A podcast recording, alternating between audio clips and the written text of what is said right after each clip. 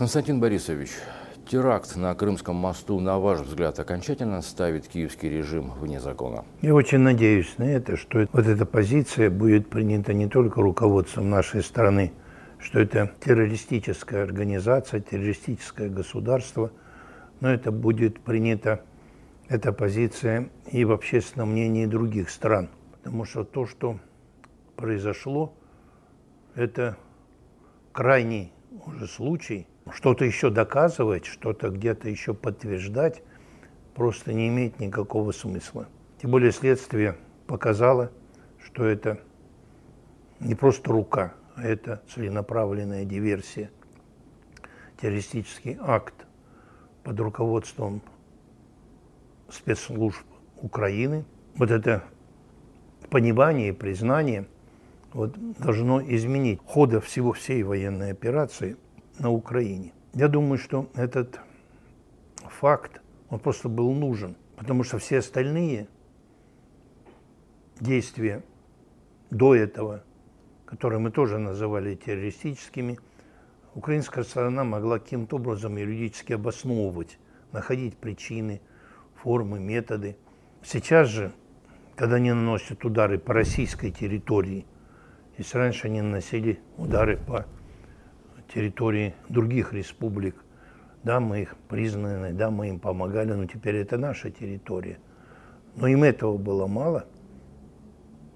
Они нанесли удар по мосту. Вы знаете, э, я в течение вот этих выходных дней э, звонил своим друзьям, знакомым, даже родственники у меня есть в Крыму, и задавал один вопрос – как вы это воспринимаете? Есть ли какая-то паника? Как вы к этому относитесь? Какая обстановка? И в Паторию я звонил, вот в Ялту. Вы знаете, все мои знакомые говорили приблизительно одинаково. Они говорили, что мы что-то подобное ожидали, что до того, как бы сказать, уже с той стороны пропаганда э, говорила – о том, что Крымский мост просто мешает вот, Украине. Они его видят как одно из важных и главных своих целей. Мы, говорит, что-то подобное уже ожидали. Но никакой ни паники, никаких волнений нет. Наоборот, мы понимаем, что теперь перед нами открытый враг, и будут более активные действия наших, ну, вот, в целом России против этого врага для нас юридический козырь, я подхожу уже с позиции Владимира Владимировича. При моей работе с ним он по любому вопросу очень часто требовал юридического обоснования. Он сам как юрист и великолепный юрист, вот, он все равно он говорил часто так вот, я как юрист, я считаю, что вот так должно быть. А вот вы там юрист другой, как вы считаете? Вот сейчас нет другого объяснения, что Украина террористическое государство. Ни один юрист в мире не возьмется обосновывать или защищать эту страну, этого руководителя этой страны, полусумасшедшего актера, который заявляет даже там и о возможности применения ядерного оружия. Все, как сказать, карты сейчас брошены. Я думаю, что в ближайшие дни предстоят очень серьезные и серьезные события. То, что сейчас наши войска стреливают Киев, Львов, практически все крупные города Украины, это разовая акция в ответ на теракт или у нас меняется тактика специальной военной операции? Нет, это определенно то, что происходит сегодня, это определенный ответ на этот террористический акт. То ли по своей, по своему недомыслию Зеленский, то ли кто-то ему подсказал, подтолкнул совершить этот акт. Но ведь вот именно сейчас у нас развязаны руки. Мы можем пример взять события в Сирии, когда четко и ясно было понимание – что мы уничтожаем террористические соединения, объединения и группы, и территорию. приблизительно сейчас такое же понимание, что перед нами террористы, которыми не может быть ни переговоров, ни разговоров, ни примирений, они должны быть уничтожены. Я думаю, такая позиция сейчас и присутствует. А можно сравнивать то, что происходит сейчас на линии соприкосновения, с тем, что было в Афганистане, в Чечне, в Сирии? Или, скажем так, это другое время, другой ландшафт, другие условия проведения операции? Сравнивать, конечно, можно и нужно. Но правильно вы сказали. Вот, другая местность, другой противник, другое вооружение, э, другие задачи стоят. Поэтому и ведение вот этих позиционных боевых действий, они все связаны были в первую очередь вот с этими со всеми факторами. Ну и второе, я не случайно вспомнил про позицию нашего президента. Я много раздумывал о том, почему мы не проводим активных боевых действий. Все равно там мы упрекаем там министра обороны, начальника генерального штаба, командующих. Нами руководит верховный главнокомандующий. Вот. Как он скажет, так и будет. Мы военные выполним любой приказ. И сегодняшние военные, и вчерашние. Но я думаю, что все-таки верховный главнокомандующий буквально до вот этих последних дней он все-таки предполагал, что руководство Украины понимает, что им никогда не победить Россию. Чтобы сохранить жизни даже не этих наемников, а просто мирных жителей, которые в любой ситуации они погибают, когда ведут с собой, сохранить экономику Украины. А экономика у нее очень и очень мощная. Разрушить самое простое дело для нас, для военных. А вот сохранить, вот это задача наших руководителей. И мне кажется, он все-таки надеялся на разум украинского руководства. Но после вот этого случая ну, уже надеяться на их разум, я думаю, это пустое. Назначение командующего ВКС, сейчас командующим специальной военной операцией, это может говорить о том, что мы переносим свои удары вглубь украинской территории? Он сухопутный генерал. У него богатый опыт, начиная с командира еще дивизии 42-й, вот и Таджикистан, и Сирия. Да, у него опыт большой есть применение э, в Сирии, когда он был командующим, применение военно-космических войск. И удачное, и умелое управление ими. Конечно, это тоже э, сказалось назначение именно его командующим. Но а то, что это было необходимо сделать, военные и историки, аналитики говорили об этом давно.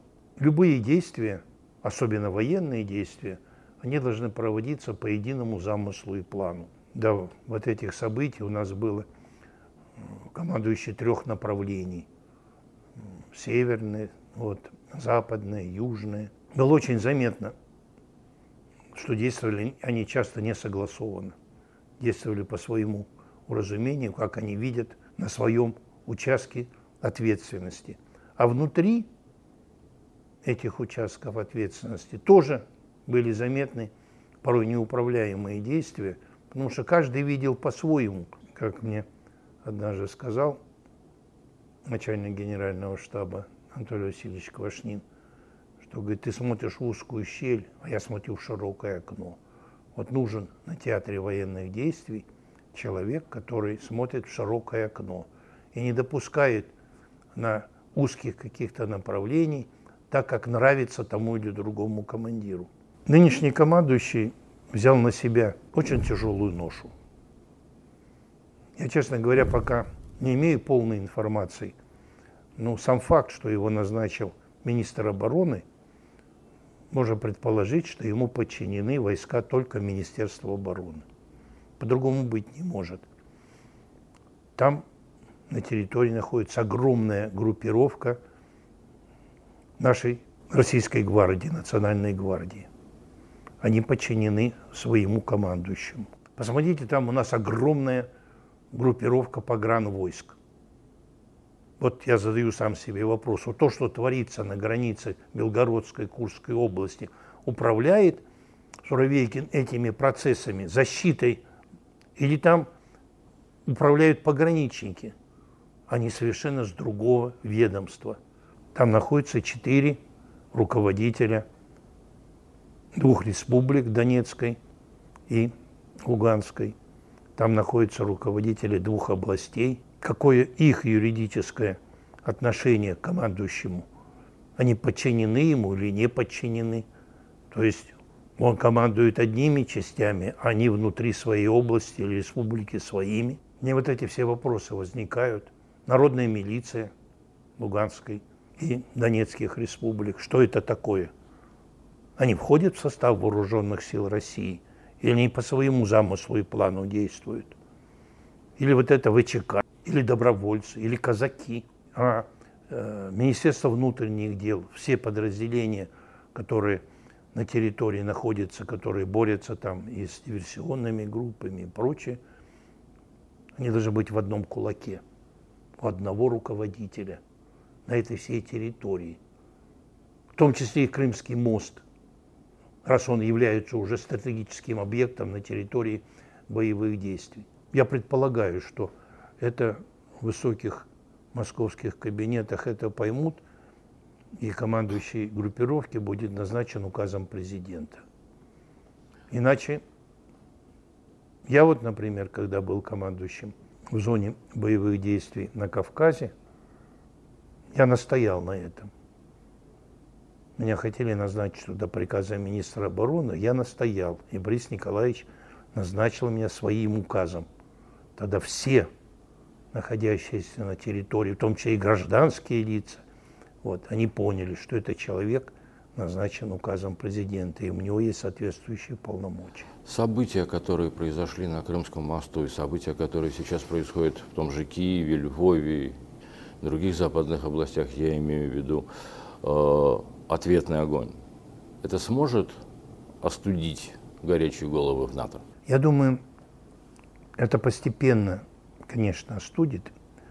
Вы, вы имеете горячие головы наших потенциальных противников, блоки НАТО. Конечно, не сразу остудит. Это нужно время для того, чтобы вот, они понимали и, и поняли – не, того, не от того, что они замерзнут этой зимой или не замерзнут, не от того, что там проходят процессы демонстраций, митингов и возмущений на территории западных стран.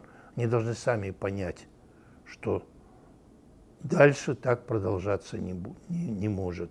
Можно предположить, что все-таки октябрь месяц он покажет силу и мощь нашего государства и наше истинное намерение. А ноябрь, когда состоятся и промежуточные выборы и в Соединенных Штатах Америки, они покажут очень многое, какую там силу имеет дедушка Джо. И сами двадцатки, возможно, он придет к пониманию, что нужно, нужно переходить к миру, к мирным переговорам. А что имел в виду Зеленский, когда предлагал э, превентивный тактический ядерный удар? Я думаю, что это дилетантские рассуждения человека, который ничего не смыслит в возможностях применения ядерного оружия. Если в 1945 году Соединенные Штаты Америки применили ядерное оружие по Хиросиме и Нагасаки, они четко понимали, что им ответа не будет.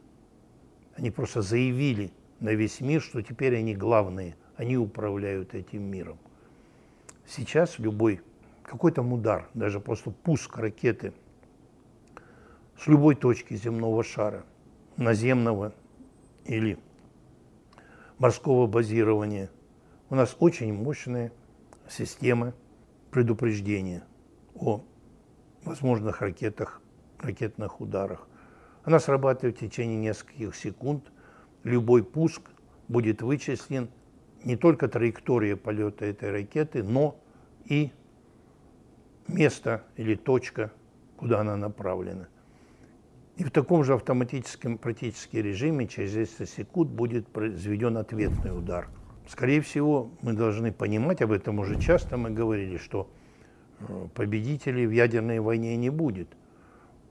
Вот это блеф со стороны Зеленского, попытки кого-то напугать, кому-то угодить в своих заявлениях. Но мне кажется, и никого он не напугал, только вызвал усмешку. А тех, кому он хотел угодить, они оказались тоже более осмысленно подходят к этому вопросу и тоже сделали определенные сигналы, что это не совсем правильное его заявление. Ну, хотелось бы, чтобы более прямые были высказывания в этот адрес. Ну, время покажет, как это будет. Когда резервисты уже окончательно подготовятся и попадут в зону проведения специальной военной операции, это изменит ход? Да, это без сомнения. Для этого и э, осуществлялся вот этот призыв частичная мобилизация.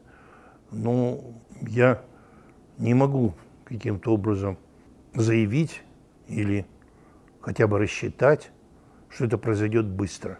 Для того, чтобы перейти в наступление, ну, такого не бывает, что вот те войска, что сидели в окопах, потом они в кино только, они выскочили из окопов с криком «Ура!», бросились на вражеские траншеи и победили. Вот.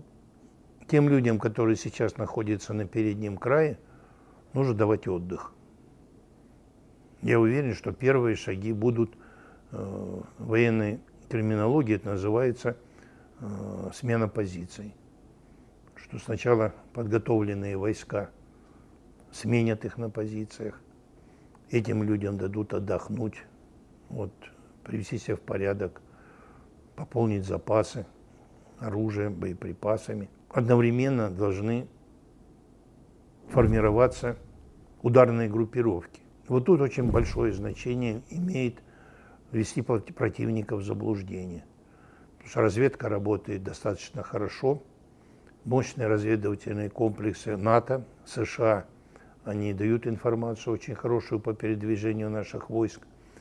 Вот, и надо, это уже будет искусством командующего всей группировки, как вести противника в заблуждение о истинном нашем намерении, где, откуда, с каких направлений будут наноситься удары. То есть это требует время. Ну, до этого требует время, но, по крайней мере, еще октябрь месяц, чтобы те отмобилизованные люди, хотя мы видим и знаем, что это и так подготовленные люди, не призывали неподготовленных людей, но им нужно пройти соответствующую переподготовку, слаживание, если это экипажи, отделения. Это тоже требует времени. И вот завершится ну, минимум, минимум месяц нужно на переподготовку и слаживание. Потом нужно создание вот этих группировок и условий для того, чтобы переходить в наступление. Все это делается под, с одной только целью, чтобы минимизировать потери и как можно сильнее ввести противника в заблуждение. Для этого нужно время. Вот и все. Какое оно время? Я говорю, мы увидим с вами.